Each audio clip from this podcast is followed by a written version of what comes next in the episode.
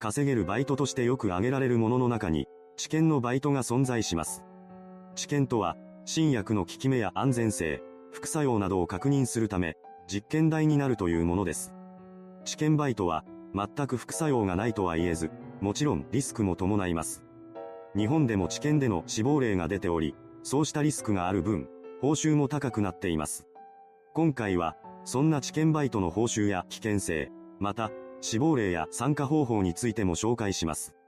まずは、日本での治験バイトの仕組みを説明します。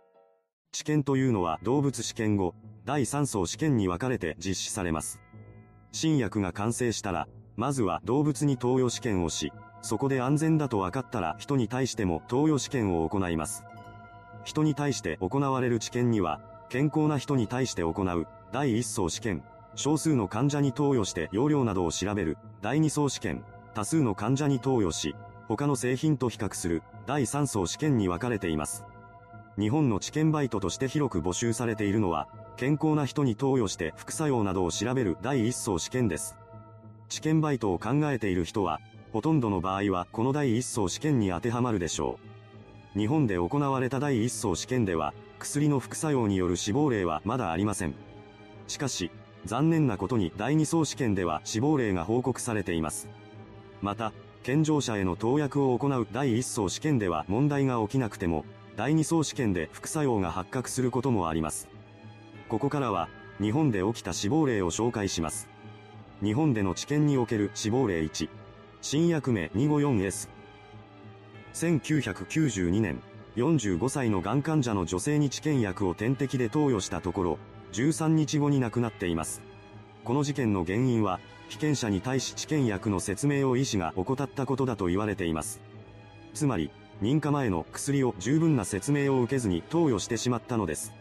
事件後の1992年3月26日、朝日新聞長官にこの事件に関する記事が掲載されました。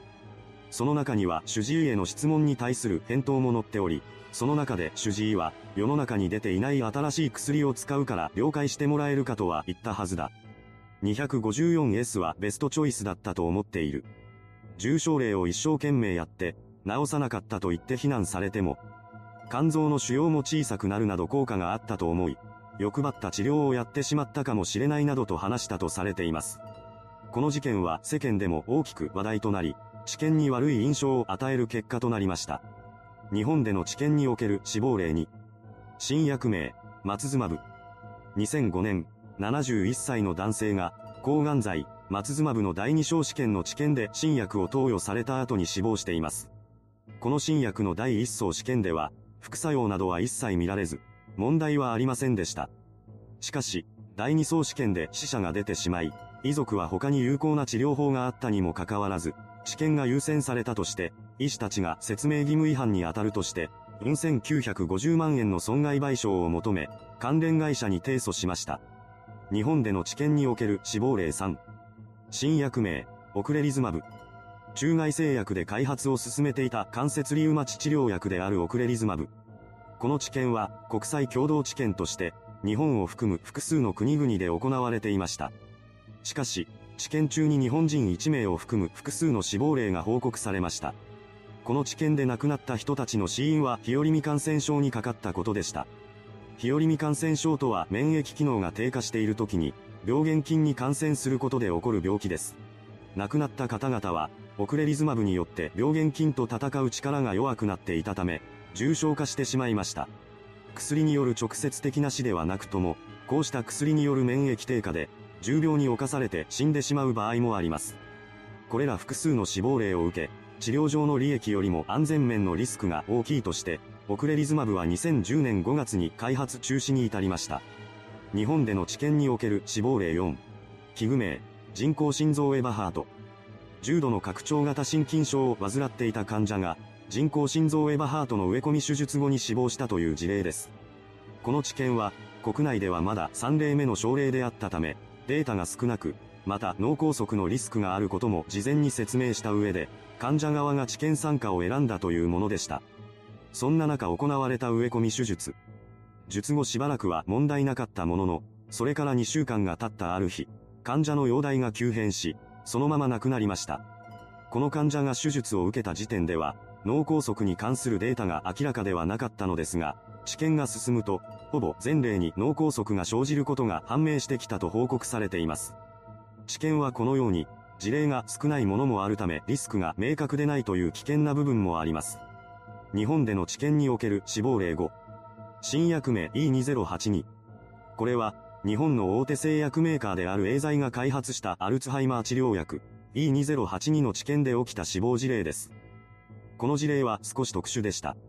これまでの死亡事例は治験中に被験者が亡くなっていましたが、それに対し、この事例では投薬が終わってから死亡が確認されたのでした。死亡に至るまでの詳しい経過は不明ですが、投与が終了し、帰宅された後に亡くなられたようです。そのため、開発薬との因果関係も現時点では不明とされています。ここまでが、日本での治験における死亡例でした。ここからは、治験バイトの危険性と、副作用が起こる可能性についてまとめていきます。日本での治験バイトは死亡例こそ少ないものの、副作用が起こっているという報告は多数あります。報酬が高額なのはこの副作用のリスクが高いためです。命に関わるような副作用は少ないですが、高額な治験の場合は、その分リスクも高くなっている傾向があるため、参加する治験は報酬金額だけで選ぶのではなく、副作用のリスクもしっかりと確認しておかなければいけません。では、その副作用が起こる確率はどれくらいなのか。この副作用にも様々な種類がありますが、起こる確率は0.1%から5%ほどだと言われています。種類としては、発熱、呼吸困難、アナフィラキシー、肝機能障害、視力障害、心筋梗塞、脳梗塞など、治験によって様々な副作用のリスクがあります。治験に際して、こうした副作用は事前に医師からの説明があり、その上で治験に参加するかの同意書が必要になります。では、参加した結果、副作用が起こった場合はどうなるのか。ここからはそれを解説します。まず治験中に副作用が起こると、治験は即座に中止され、症状ごとに病院で適切な処置が行われます。多く報告されている副作用としては、眠気や下痢などが主なものですが、中には指が麻痺したり、切断せざるを得なかったりといった重大なものもあります。そして、治験中にほんの小さな症状でも副作用が起こった場合は、医薬品副作用被害者救済制度という保障を受けることができます。この保証の内容は治験前に医師から事前説明があるのでちゃんと聞いておきましょう。以上が副作用に関する解説です。ここからは治験バイトがどういったものなのか、タイプ別の内容や報酬額について説明します。治験バイトには、通院して薬を投与する治験と、入院して薬を投与する治験があります。どちらのタイプも新薬やサプリメント、健康食品などを服用して、服用後の体の変化などを調べます。通院タイプの治験バイトは拘束時間が短く、病院に通う時間以外は、ほとんど自由に過ごせます。期間としては、1日以内に終了する治験もあれば、数日から長いものになると1ヶ月ほど通うことになる場合もあります。入院タイプの場合は、病院に拘束されることになるため、自由な時間が通院タイプに比べてかなり少なくなります。期間としては数日から1ヶ月ほどのものがほとんどで、その間は病院で過ごすことになります。入院中は外に出ることはできませんが、病院内では比較的自由に過ごすことが認められています。また、入院タイプの治験は、基本的に他の被験者たちと一緒に過ごし、集団生活をすることになります。そのため、起床、衝動、食事などの時間も基本的にはきっちり決められており、そうしたストレスにも耐えないといけません。受ける治験の内容によって、容量や頻度などは変わりますが、ほとんどの治験では体の変化などを調べるため、毎日採血が行われます。ものによっては30分ごとに採血を行うという場合もあるため、それを苦痛に感じる人も多いようです。では、報酬はそれに見合った金額なのでしょうか試験バイトの報酬は、時給制ではなく日給制で支払われ、内容や期間、入院タイプか通院タイプかなど、条件によって変わりますが、相場は1日あたり1万から2万円ほどです。拘束時間の短い通院タイプの場合は、この相場よりも少し金額が下がってしまいます。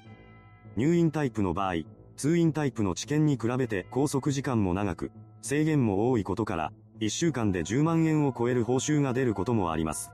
また、治験バイトは給料ではなく報酬なので、税金がかかることもありません。報酬が高く、納税の必要もない治験ですが、その報酬だけで生活することは可能なのでしょうか結論から言うと、治験の報酬だけで生活することは可能ですし、実際に生活している人もいます。職業知見という本の筆者は、知見だけでこれまで1000万円以上稼ぎ出したと言います。では、最後に知見バイトに参加する方法と、知見までの流れを解説します。知見バイトに参加するには、まずは知見情報サイトなどに自分の情報を登録する必要があります。誰でも知見バイトができるというわけではなく、事前診断で健康だと判断された人のみが参加することができます。知見モニターの募集サイトには、案件ごとにどんな種類の知見なのか、入院なのか通院なのか、地域なども記載されています。場合によっては、性別や年齢が指定されていることがあります。知見の応募が完了すると、説明会と事前健康診断を受けます。説明会では投与される新薬の説明や、副作用、治験中のルール、採血の回数などの説明があります。この説明を聞いた上で、治験に参加するのをやめるという選択もできます。その後事前健康診断を受け、治験に適しているかを診断されます。治験に参加することが決まれば、予定していた日に治験を開始します。入院タイプの場合は、この日から入院して治験を行い、通院タイプの場合は病院に通います。採血や健康診断などで体調管理を行い、薬の安全性や副作用などを調べます。治験が終了すると、健康診断や通院での状態確認、電話で健康状態や異変の質問などがあるという流れです。いかがでしたでしょうか？治験バイトは死亡事例こそ少ないですが、副作用の報告例は多数あります。高い報酬に惹かれて危険性や副作用の説明などをきちんと聞いていないと、取り返しのつかないことになるかもしれません。